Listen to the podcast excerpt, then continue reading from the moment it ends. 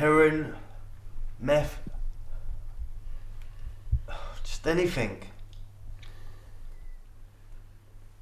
That's where our addiction takes us, bruv. Jimmy, Jimmy, this is really brave of you to bring us to group. Jimmy, do you think you could let the group know what it is about the group today that's allowed you to share this? The other day, um,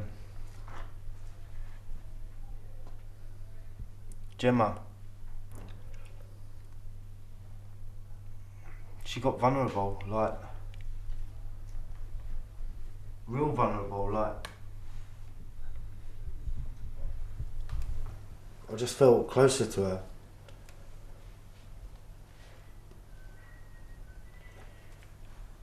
Really close. I'm wondering if you answered my question there. What was it, do you think, about this group that let you share that? I don't know really. Maybe it's the trust, like I sort of trust them. No, now, now you all know the real me. Jimmy, it sounds like you've been holding this in for quite a quite a while. Um, what were you worried about? What were you frightened about if you told the group about this? What was I afraid of? Who's going to respect someone like me? Who's going to respect someone that steals medication off their mum? Hasn't changed the way I feel about you, Jimmy.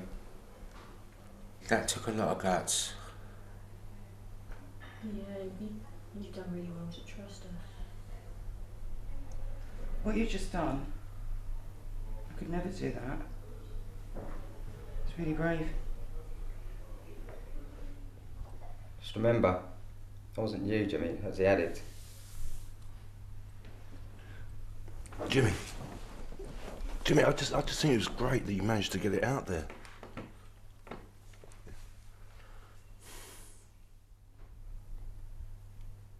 During this process, Jimmy is clearly sitting in a lot of discomfort. And when he finally speaks, the rest of the group appear to detect this and give rapt attention. It's clear something different is going on now. Disclosures such as Jimmy's can be fairly common in addiction support groups when there's enough cohesiveness in the group and readiness in the individual to disclose. They can be very powerful agents of change for a number of reasons, but should never be forced. Some clients get the message from certain treatment philosophies that you're only as sick as your secrets, or that unless you expose your shame, it, it will eat you up and sabotage your recovery. There's actually no evidence to support either of these views. However, if and when people are ready to disclose shameful aspects of themselves, it gives a clear message of trust, which almost always brings the group members closer together by giving others permission to take risks and make further disclosures themselves. There are a number of benefits for the group and for the individual in this. As other group members identify with Jimmy, they also are taking risks and exposing their vulnerability, entering into the circle of trust with him. However, Jimmy seems too wrapped up in his remorse to receive the gifts offered to him at first. But the communication clearly takes the group to a much deeper and more involved level of interaction than previously. Even Mark shows some interpersonal sensitivity with his identification Rather than focusing historically or on the content of the disclosure as Nathan does, Jax takes the opportunity to stimulate the second stage of interpersonal learning, in the here and now. After the first stage, a genuine, emotionally laden interpersonal experience has occurred. The therapist has the opportunity to help the group illuminate the process. In this case, Jax invites what we might call a meta disclosure a disclosure about the disclosure, pointing the group into the here and now, inviting them to explore what the event said about the relationships between the people in the group. By asking what allowed him to share his story, Jim is able to highlight how another member of the group has affected him and how he feels towards them as a result. Jax probes further and Jim is able to highlight how he's developed trust with the members of the group this will have a tangible effect on the relationships with the other members and on the group as a whole. But by saying, now you all know the real me, Jimmy betrays continued feelings of shame. So Tim offers another classic intervention designed to elicit further meta disclosure by asking what he was afraid would happen if he shared this. Jimmy is then able to identify the root of his shame in the group, that people would reject him and disrespect him. This reveals an even deeper level of intimacy as he shares his fears. However, the feared catastrophe doesn't occur. People are quite clear that, on the contrary, rather than looking down on him for his past actions, they admire and respect his current honesty and courage. When someone realises that they are not judged by others about historical actions for which they judge themselves, it can be a great help to that person to give up their self judgment and put those events in the past.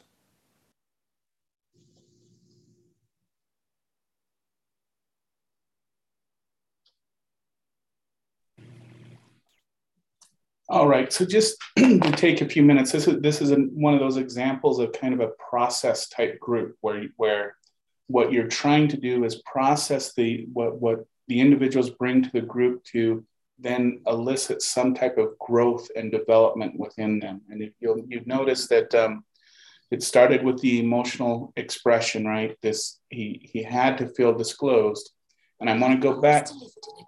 Well, hold on. Edison would be proud your everyday essentials delivered fast. Crime changes everything. Hold on. Wonder makes us turn curiosity. All right. Sorry about that. Um, so you the emotional experience expression if we go back to uh, you remember when we were talking about humanistic existential um, um, and, our one other uh, uh, individual we were talking about when we were talking about theories, you'll remember that uh, it it was all about the relationship between therapists and clients. And in this case, it's about the relationship not only between the individuals in the room and the facilitators or therapists, it's about building that relationship with everybody in that group setting.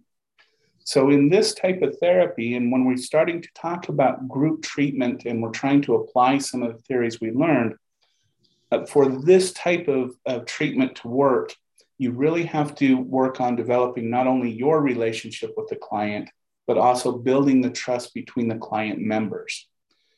And then usually in these situations, uh, individuals bring up past events. In this example, it was about stealing medications from mom, and mom's now passed away, and that's sort of kind of that guilt of what th- that probably put her through, which probably drives some addiction at this moment for this young man, right?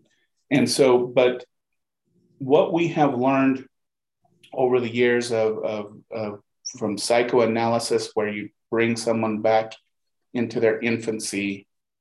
And then you go through all their trauma all their life events and then you come up with this theory of well this is why you ended up the way you are quote unquote. Uh, what we have learned is is when it comes to actually prevention of an unwanted behavior like addiction or the relief of some type of depressive symptom if we're talking depression or trauma that really so yes that exploration of guilt and all of those things is important as a as a lightning rod but the job of the especially the the group facilitator the therapist in the situation is to bring those emotions and those past experiences back to how they translate into behaviors here and now. How are they affecting this individual's recovery in this case and then bringing it back. So, what does this, in a sense, the, this trauma you experience motivate you to do today? Okay. Um, and then there, there always tends to be a little resistance. This is where the, the therapist was wondering what the fear is about um, stating why he felt like he could say this here and now today. Um, and then if you notice too, the other skill that the facilitator had to plant into the group is that uh, the therapist had to create that non-judgmental environment with all the group members because what probably is the most therapeutic about this simulation that we just watched is the fact that the, the person took on courage to express something that was deeply bothering them and then they didn't feel that rejection from everyone else. And that, that's another important component of this type of, of, of therapeutic processing. Now my question for you all is this was a story this this little video was about um, um, a person's guilt over drug use. All right? But what we're trying to do is make sure that these individuals could slow their use or stop altogether if, if possible, stop that addictive process. I want to ask the group from your education that you've had here at TOCC so far and your professional experience, how does processing that trauma of, of stealing medication uh, from mom feeling that guilt today and how that is happening today, how does this process, do you think, prevent that young man from using uh, or continuing his addictive behaviors? So I open it to uh, anyone who wants to speak or type in the chat. Um, Did you say uh, what would make him either not use or use because of this um, yeah. disclosure? Yeah, yeah. What, how can this process benefit someone from not using? I think that disclosure might make him use again. Uh, because I know that for addicts, there, there are thousands of reasons to do, and, and they find very few to not do. So um, I think just by the group giving him positive reinforcement might not be enough. Absolutely. And, and, Tina, that, that that's one of the answers that I was exactly looking for um, is that this was just a get the individual opening and being honest about their addiction, right? But as you're pointing out, this quite isn't enough to say, so now that you've pointed out your addictive behavior, guilt you're having, the next step is we got to put in some skills or some coping mechanisms or some things like that. And so the, what Tina is bringing up um, is, is, really important is that process groups like this tend to um, be, as Lauren is saying, honesty is one of the first steps facing addiction, right? But once you have that honesty, uh, what is the next step? What is the skill to develop? And that's where um, this is where the educational type of groups uh, start to play. But well, I'll, I'll get to that in a minute. But so let's watch an example of more of an educational type of addiction group, knowing that what Tina and Lauren put in the, the thing, this, these groups are really good about getting people to be honest. But then what is that next step?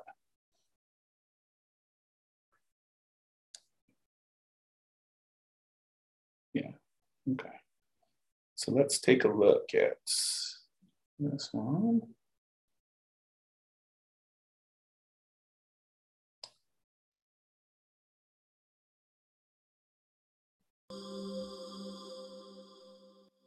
This video is designed to tell you more about Aware support groups and how they work.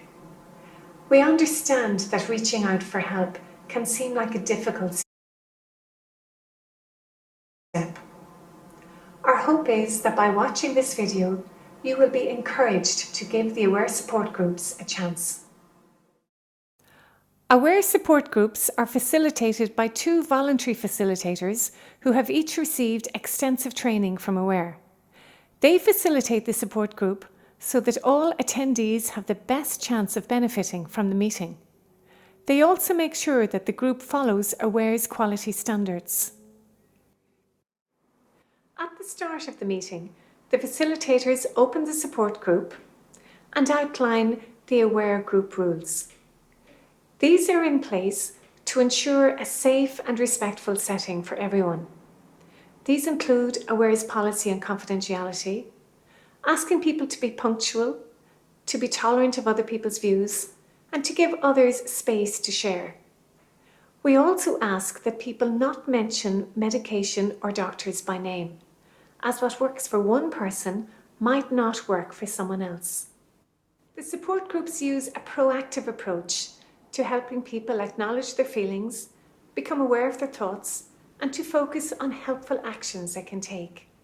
A key element is peer support, so that people can learn coping skills from others who understand depression and how it impacts. Everyone introduces themselves by their first name only, and then the facilitator opens a space for sharing. The meeting is now open if anybody'd like to share. No one is called on to contribute unless they wish to. Often there will be people in the group who have attended previously, and they may be comfortable to share. I've had a really hard time over the last two weeks. I'm not sleeping well. My mind is racing back over things when I'm in bed at night. And if I do drop off, you know, well, I have the most terrible dreams, you know, really horrible, and I can't seem to get them out of my mind. And, you know, I'm just tired all the time, you know, exhausted really. Thank you for sharing that, Michael. Depression can really impact your sleep and your energy levels. So I'm just wondering if you'd like some feedback from the group this evening on what you've just shared with us. Getting feedback from others in the group who may have dealt with similar thoughts or feelings and who may have found a helpful way to deal with them can be of benefit. I can understand. I had a similar problem last year myself. I found it very difficult to sleep. And um, what I found that worked for me was taking regular exercise and watching how I use my mobile phone, particularly last thing in the evening. Um, going for a walk in the evening, Michael, I, I found that it cleared my head and uh, helped me to unwind and relax. And um, before that, I, I used to always check my emails, imagine, before I go to sleep at night, and uh, check my um, mobile. And so that only activated my mind and kept me awake at night.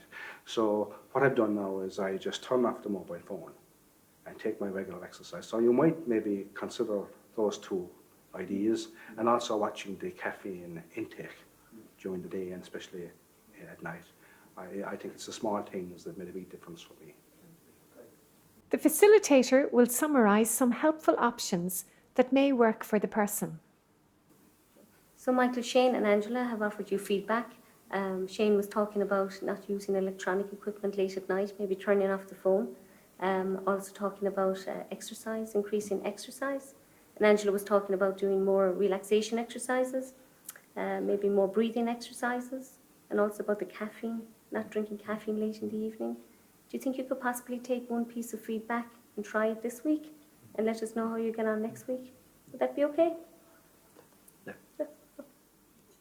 The facilitator will then ask if anyone else would like to share. Well, I felt great actually this week, and over the last few months, um, I didn't think I'd be able to say that again. In some cases, people choose to attend the group for some time. This helps them to maintain wellness and also keeps them linked in with the support network. So that's really good news, Martha. So, what do you think has actually got you to this stage? Well, I, I still keep in regular contact with my doctor, and that helps. And um, what I find really useful is keeping I keep a mood diary, which gives me an idea of sometimes what else might be going on if my mood is low. Um, coming to these support groups really helps as well. And I, I come every Wednesday evening. Um, what's really important to me actually is just a sense of routine. Um, on a Saturday morning, I go for a walk, um, a really long walk, and I think the exercise is really helping me. Um, and I try to do this every day as well, is just remember three good things that happened that no matter how bad it might seem, rather than focusing on the negative things, to look at the okay moments that happen too. It looks like Martha's actually you've actually used an awful lot of the key skills that we've talked about over the last few weeks and in actually implemented into your own life. Um, so just wondering, has any of the other group uh, used the? Uh... The meeting lasts for 90 minutes, and the focus is on this sharing of emotional support and coping tips or skills that may help others in the group. Many people find the support groups to be very helpful. At the end of the group, the facilitator suggests that each person might try to take away at least one helpful thing from what has been shared during the meeting. If you are experiencing depression, the Aware Support Group could be a helpful option for you. You will find details of the locations of these on the Aware website under the heading Support Groups. If there are none near you, remember that Aware has other services, such as the support line, the support email, and the life skills programs. Details of these are also available.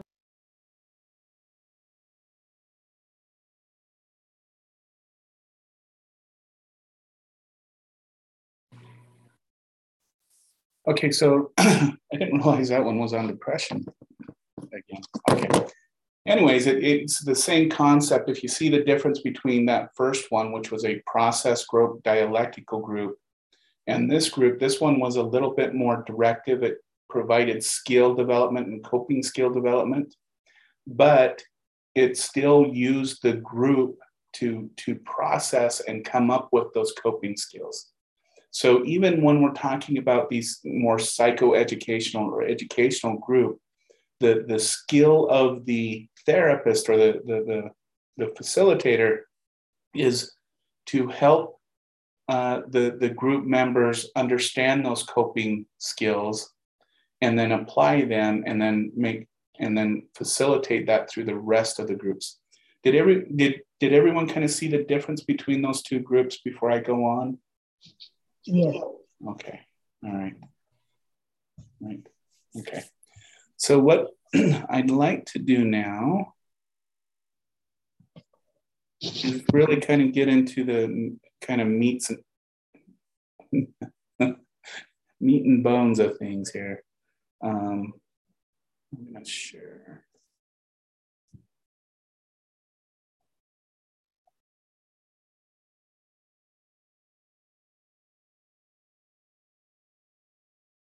Okay, so now that we saw what these two groups look like, let's start to talk about the, the kind of the, the nuts and bolts of re, relapse prevention group. And we will see this continuum from peer process groups to more skill-based groups throughout this. And a lot of times, and, and you, all those who have worked in the addiction field, you know that a lot of times uh, uh, people who are suffering from addiction are in multiple types of groups. It might be a formal cognitive behavioral uh, relapse prevention. They might be in 12 steps. It might be some, some other type of group that deals with another co-occurring issue.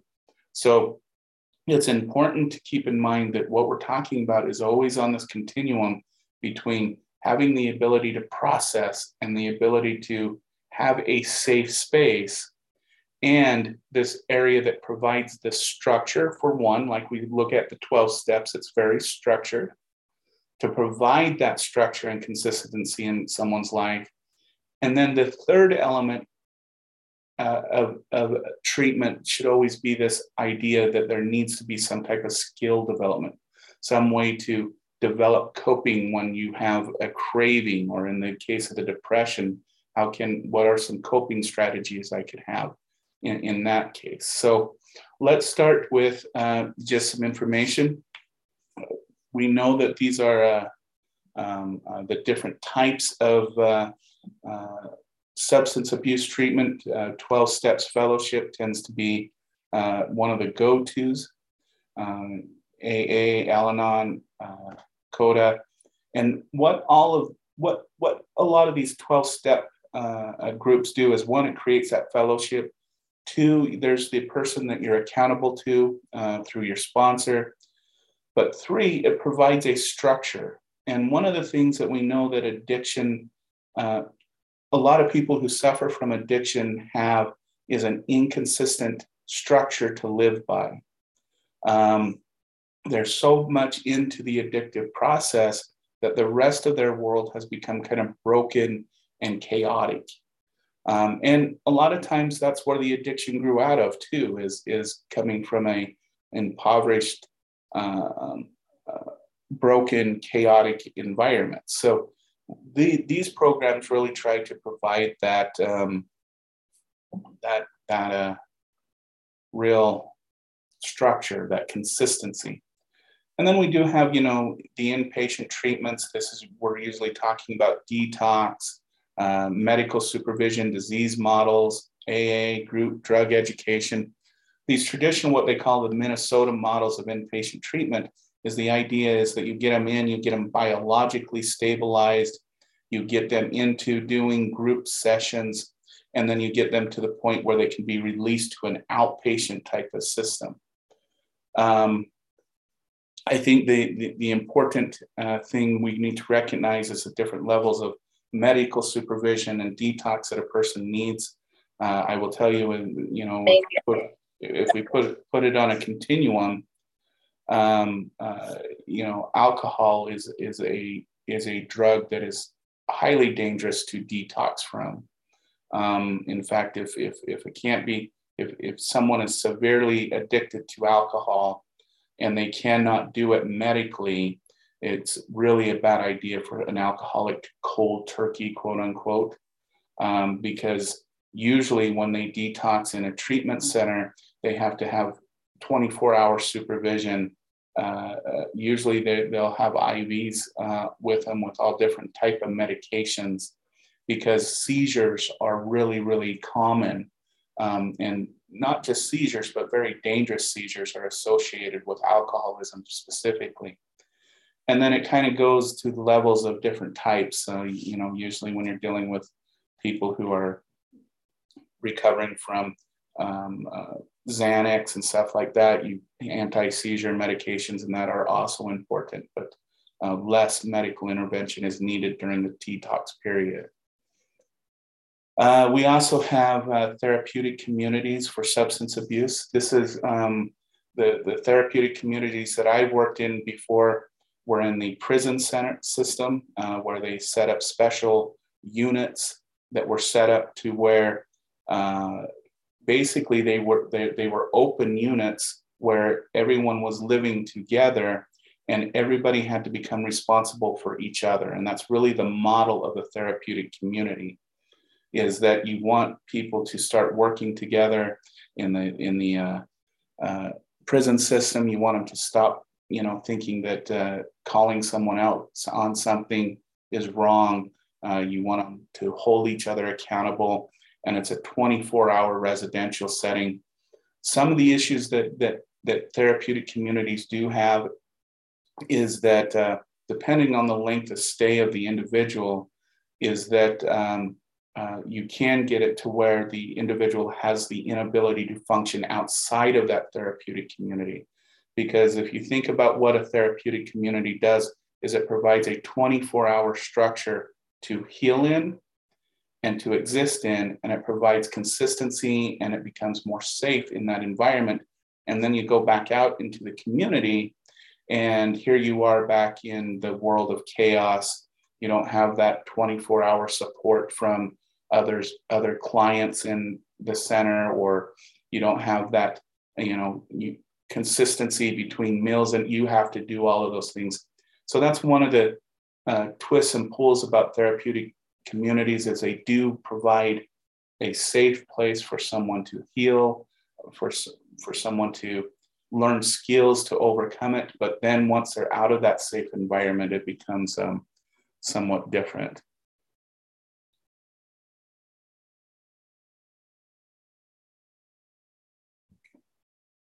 Uh, and then some of the other types, you know, we have uh, pharmacological therapies, uh, I'm not even to say it. Uh, that some are used on an emergency basis, some are used more on a long term basis. Um, there's been arguments are they just trading one drug for another that's legal? Um, I know that's been a methadone uh, um, uh, argument for a while now. Um, but these drugs are really meant to stabilize the biological system so that the individual can work on more of what drives their addiction from the psychological perspective. And it's uh, it's never a good idea just to put someone on pharmacological therapy without having additional resources for that individual. Um, and then we have the psychological therapies. We have you know group what we've been talking about, couple those types, behavioral therapy such as aversion therapy, cue exposure, skill training, the, the ones that we're really going to be talking about here. So, and then we have the, you know, what they always call the gold star is the cognitive behavioral therapy, which um, includes what we'll be talking about a lot today and on, on next Monday, which is the relapse prevention, coping skills, cognitive therapy, and lifestyle. So those are kind of just an overview of the different contemporary approaches to substance abuse use. So with that in mind, let's talk about um, Brickman's model of helping and coping when it applies to addictive behavior. And if you see on this top area up here, we have is the person responsible for changing their addictive behavior? And we have thoughts of yes or no, who should be, you know, what is who is responsible for addiction, those types of things. And then on this side, on this axis, we have is a person responsible for development of addictive behavior. Okay. And then let's look at and let's look at the different parts then.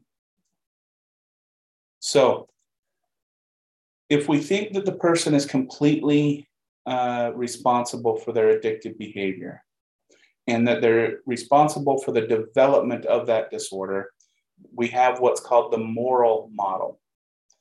And relapse equals a crime or a lack of willpower on the individual. Okay. So if you believe that a person is responsible for completely responsible for their addiction, and they were respon- completely responsible for the development of that disorder, let me repeat. If the, you think the person is completely responsible for changing their addictive behavior, and that the person is responsible for the development of that behavior, this is what we would put in this category as a moral model of, of um, um, addiction when we think that the person is responsible for changing, they're not responsible for changing their addictive behavior. And we don't think it was the person's responsibility for the development of that uh, disorder. This is what we call the disease model. That, and th- I, I want to make sure we're thinking of this on a continuum. This is the pure disease model, the disease model that says any type of pathogen, any type of disorder is caused by some heredit- heredity or physiological issue. It has nothing to do with uh, the environment and behavior. This is the disease model we're talking about here. Um, and relapse for them, and when we're talking about relapse, it's going back to an original state, right?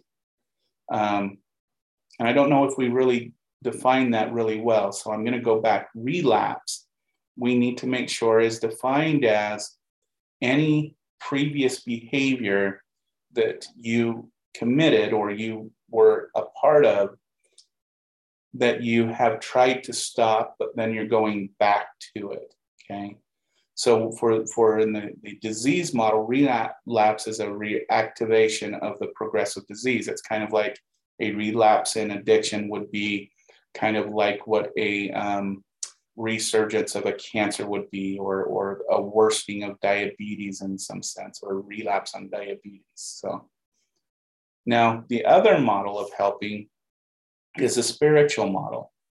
And this is Is the person responsible for changing their addictive behavior? No.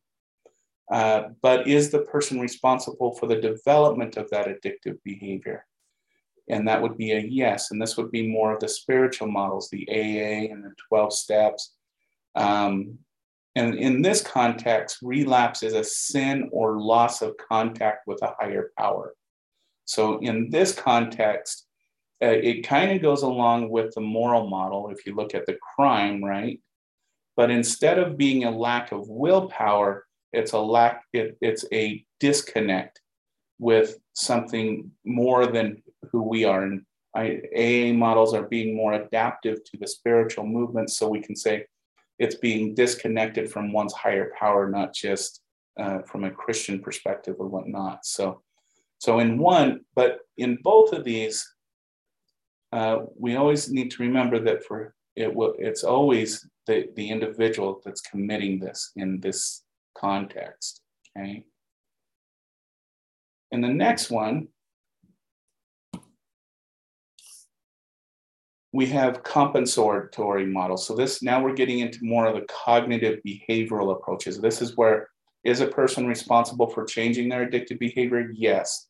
Is a person responsible for the development of that addictive behavior? The answer is no in this model. In this, relapse is seen as a mistake and an error and a temporary setback.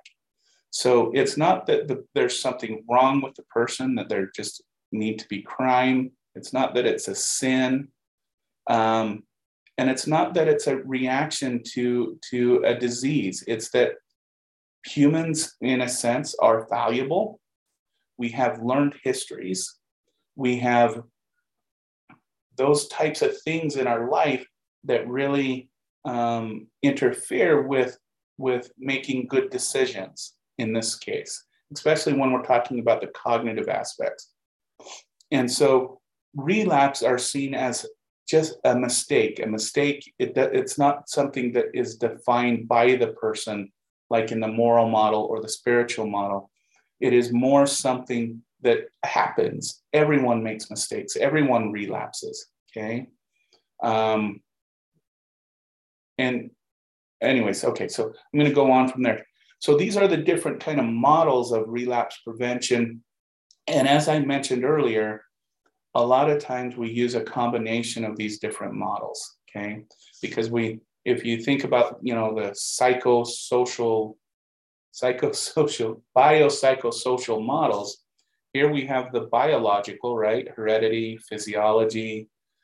Here we have the psycho model, which is the compensatory models. But then we have the social models, which deals with morality and spirituality in those senses. So that's kind of that biopsychosocial type of development of, of a disorder and, and the way we see relapse. All right. And um, there's always been debate uh, around these. So, you know, at one end, 12 step programs are spiritual growth devoted, to, devoted towards spirituality. It really works. And then we get things like Alcohol Anonymous is it a cult or a cure? There's been arguments, you know, we're trading one addiction for another. Um, and so there's always going to be uh, contradictions between these models and people and criticisms. But uh, one thing that, that, that we need to recognize is when does it work and when doesn't. And that's really the important parts of relapse prevention. And what we really should be doing with clients is making the models fit for them, not trying to force the models to work uh, to fix them because they can't. Um, as as I know that many of you have seen in the addiction classes. Okay. So, as I mentioned, I, I we what we really should be uh, focusing on is more of a biopsychosocial model that really looks at the complete person. And when we're talking biopsychosocial, we're talking we have to take the person's biology into play, especially with addiction when you're inhaling substances that are changing the biological structures within the individual. And then the psychological part is we need to work with the behaviors and we need to work with, with the thought processes, that, that cognitive behavioral therapy approach. And then social end, we have to recognize that people live within a social situation. We have to recognize that um, part of addiction might be the environment, right? That's the triggering events that we talk about a lot of times. And so biological factors are include things like biological uh, vulnerabilities and genetic predispositions. Uh, we need to understand pharmacological impacts of excessive use of alcohol and other drugs, as I expressed earlier with alcohol. Uh, tolerance is another issue that has to be in, addressed with the biological model and the increasing frequency of use or higher doses over time. And then the biological aspects of, of withdrawals, such as uh, uh, the negative effects of, of ceasing addictive behaviors. It's not a it is not a comfortable thing to go through. Um, and we have to recognize that on this biological end for people with addiction, that this does develop the, the potential of uh, the more susceptibility to other types of diseases that are more chronic and, and uh, uh, excessive use of substance. For example, uh, diabetes is pretty well associated with excessive alcohol use. Uh, other types of disorders are, are, are uh, highly typical of other types of drug uses. And we need to recognize that those are biological factors that maintain those addictive behaviors. On the psychological end, uh, when we're using a biopsychosocial model, we want to look at things like their motivation. Um, where are they? Are they ready for change? Uh, and and you know, in when especially when people come in on a voluntary basis, uh, it's it's harder to address this when people are in the forced uh, addiction recovery process, such as um, probation or they're in prison is motivation can have motivation can promote someone to go seek help. But what we're talking about here is the actual motivation to change, meaning that a person can come to you and ask for help, and that's motivation but you have to do a little bit more investigating to see if they're actually motivated to actually change their behavior. Um, and I, I can give a quick example in that uh, when I ran a few groups, there'd be people who would come and say, I need this group, I need to be here. Um, but then to come out that they only really were motivated there to because they resolving an argument with a spouse who thought they needed help, or uh, their employer said, "Hey, go get some help," um, and and they don't usually disclose those parts. And so, when we talk about motivation, we got to talk about it as two two levels. One, it's great that they came, but then two, we have to assess: Are they actually willing to change? Are they really ready? And this is where the expectancies come from, the positive outcomes of drug use and self-efficacy. And, and, and again, what, what, what we're talking about here is that expectancy is kind of like that craving, right? It's that, oh, I can't wait to use um, and, and, and I'm good at it on that end. On the other end, we want to know, do they, do they expect once they get over the, the physical aspects of any positive outcomes from stopping drug use? And do they believe that they can actually stop that? So that's kind of the change we want to make in the expectancy uh, uh, uh. When it comes to attribution, the effects of substance use, and the reason the effects of substance abuse and the reasons for relapse is uh, do do we really have an understanding of that substance use and and what drives the relapse process? What what do the clients attribute it to? And and again this is where we have to look at the healing process right? Because normally you know in in anything we want to not admit to our own faults but uh, say that these things have happened to me and and um, so a lot of times we attribute negative things to not the actual thing is i guess what i'm trying to say. And that's the other part of the psychological factors that we have to take into account when we're looking at relapse prevention prevention sensation seeking is excessive need for stimulation uh, we find this very common with uh, meth users cocaine users anyone who's using a stimulant um, uh, we see this sensation seeking need, this need for constant stimulation. In a lot of cases, there are some cases where um, uh, those, those types of uh, drugs are used uh, even for sedative reasons, but not necessarily for that sensation seeking thing. Impulsivity, and these are all traits that are very common with people who are suffering with addictive problems is the inability to effectively control or restrain uh, behavior. Um, you know, I'll, I'll I'm going to give a mild example. Uh, well, it's not mild because it needs to stop. Uh, I don't know if there's been a day in the last six months that I haven't had a soda pop. Okay. And that it's definitely driven by impulsivity. Uh, is that when when I get a craving for one, um, I impulsively go and get that uh, uh, soda. Um, and, and, there's no thought about it. It's just an impulsive thing that is done. And again, when we get into the cognitive behavioral therapy, it's part of that thought process, thought process, and where we get skills. Oh, I'm going to get this, and stopping the the thoughts and stopping the behaviors is really where we'll head with this one. Negative affect is dysphoric moods such as anxiety and depression. Again, you know, whenever you take someone off of a stimulant, they're going to have a rebound effect into depression. Whenever you take someone off a, a depressant, you're going to have a rebound effect into a more of an anxious anxiety state.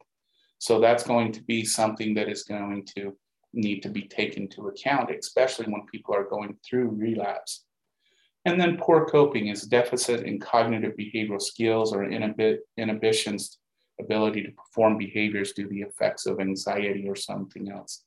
So these are all the psychological factors we want to take into uh, uh, um, account when we're looking at relapse prevention specifically.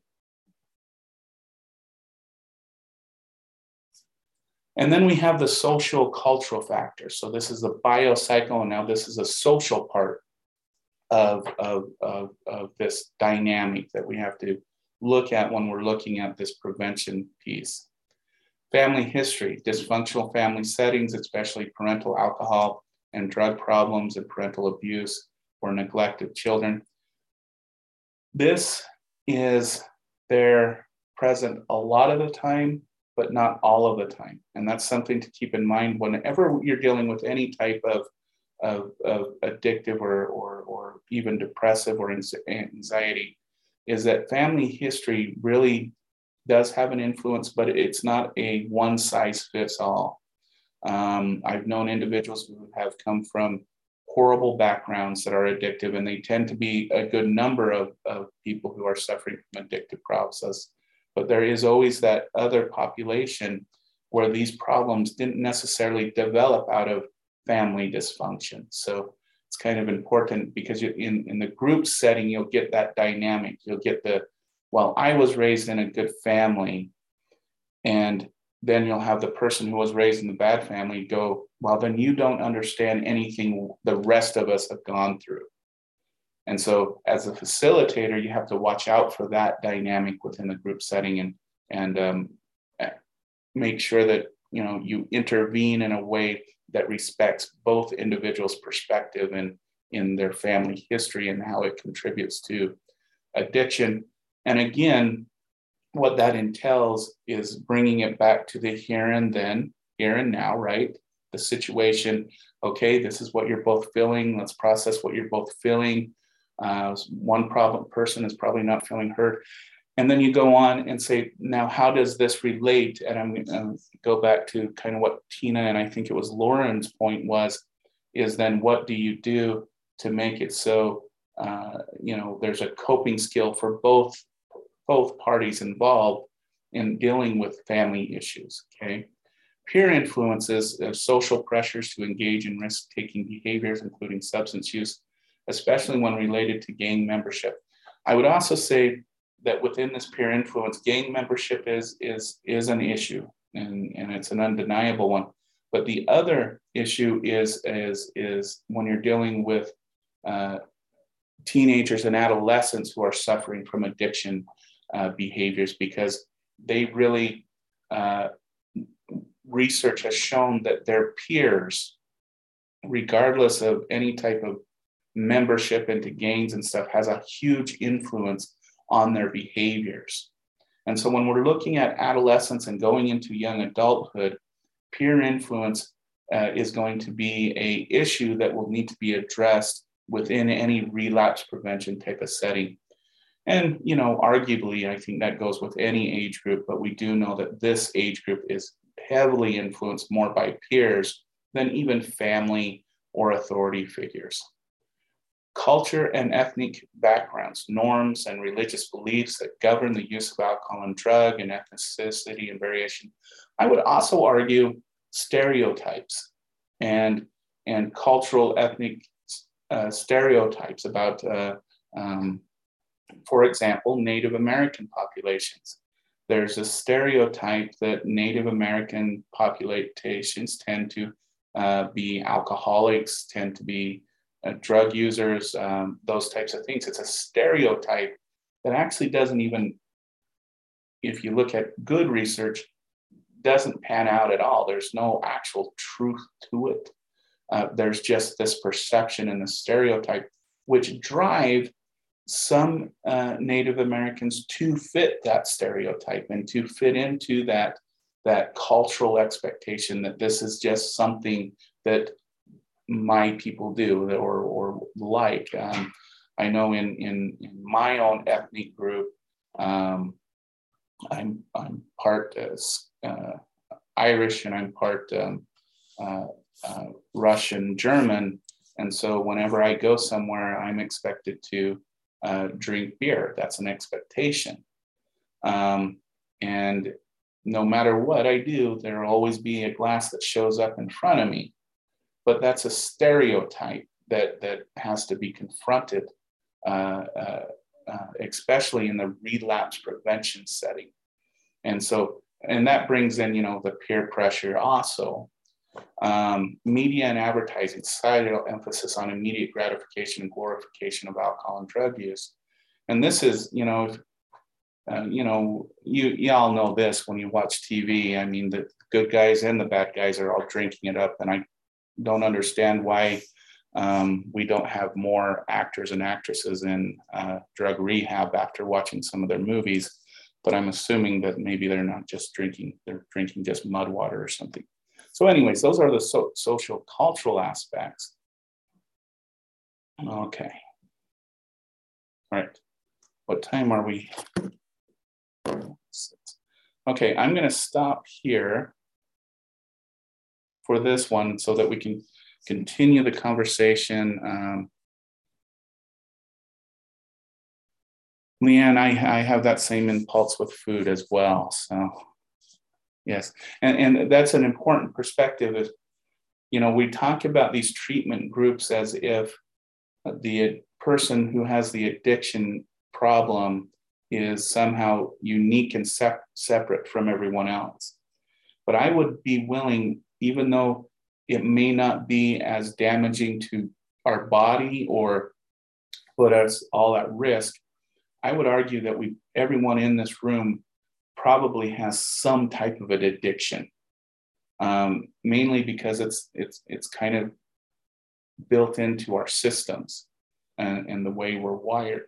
So I think it's an important point to recognize that we all have something that we probably have an impulsion towards or, or the like. So I think that's an important point. Thank you, Leanne. All right, I'm going to ask Does anybody have any questions from today's lecture and where we're headed? No, sir. Okay. No questions. All right, thanks, Lorenzo. All right. All right, no questions. Okay. Since there's, sorry. Since there's no questions, let's uh, let's finish up for today, and we'll continue this conversation on Monday and then, like I said, by the end of the class, I'd like to at least hit more of the trauma based groups, um, at least to get those covered by the end of the, the, the time. So there's no questions. Mr. Peterson, I got a question. Oh, yes, yes. This is Rhonda. Hi, Rhonda. I came in on the latter part of the class. I'm still in my orientation. Um, are we still doing our weekly reflection based off of this um, class session? Yes, yes, yes. So from here on out, your weekly reflections will be based on what you learned in these lectures, and I am going to try and remember to record them. Um, so for, for okay. those who, who have missed, and this one was mostly recorded. Um, okay, thank you. I'll review it. Okay. Yeah, so have a good um, day. You too. You too. Uh, yeah, so as far as finishing up the semester, really your assignments are going to be completing those weekly reflections. And that's really what I'm going to base whether or not I feel like you, you've learned the necessary things to for this class. So, so that's that's how we'll end it. All right. Thank you. You're welcome. Have a wonderful day. Thank you. Thank you. Good. Thank you.